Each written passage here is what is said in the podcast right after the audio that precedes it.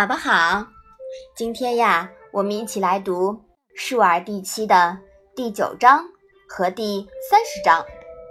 哎，我来考考你啊，为什么在第九章后面我们要接着读第三十章啊？因为又错简了。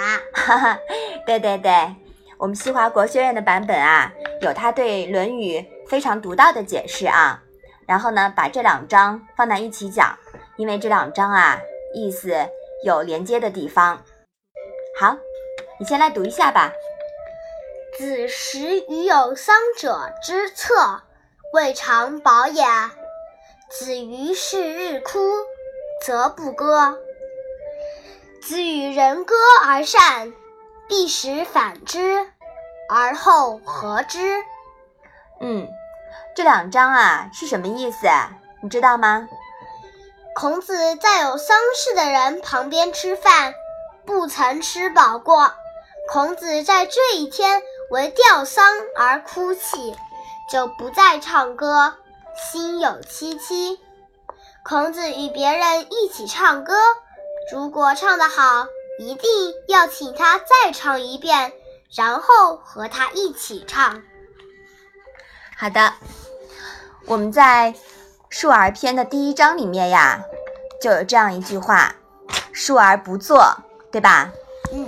其实啊，生活中更多的不做的场景，提醒我们要善于察言观色。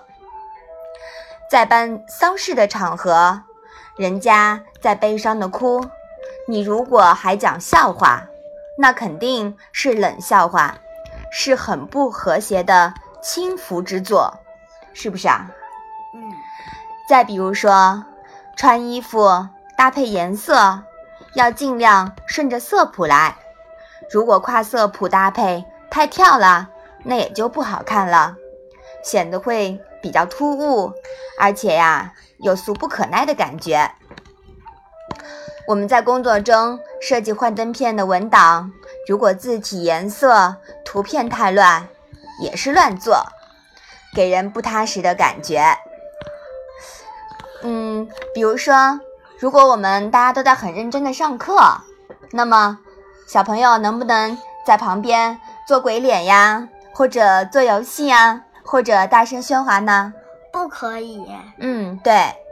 我们今天上围棋课的时候呀，有小朋友在旁边大声的说话，然后呢，没有没有考虑到。旁边有人在上课，是不是不礼貌的行为啊？嗯嗯，这也是一种不合适的做，对不对？嗯嗯。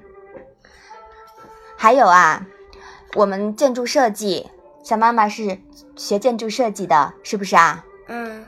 建筑设计里面呀，有一些建筑看上去奇形怪状的，其实这也是一种。不合适的做，给人感觉比较恶俗。所以说呀，优秀的设计师们也是一定要学《论语》、学国学的，让他们掌握述而不作、顺势而为的自然美学，才能把所有和美有关的东西啊都设计好，是吗？嗯，好，我们把这两章复习一下吧。此时已有丧者之策，未尝饱也。子于是日哭，则不歌。子于人歌而善，必使反之，然后和之。嗯，好的。这两章啊，告诉我们，任何事情、任何时候都要善于察言观色。我觉得宝宝在这方面呀。需要好好的加强哦，是吗？嗯。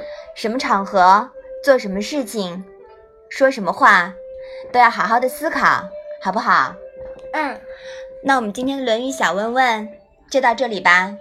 谢谢妈妈。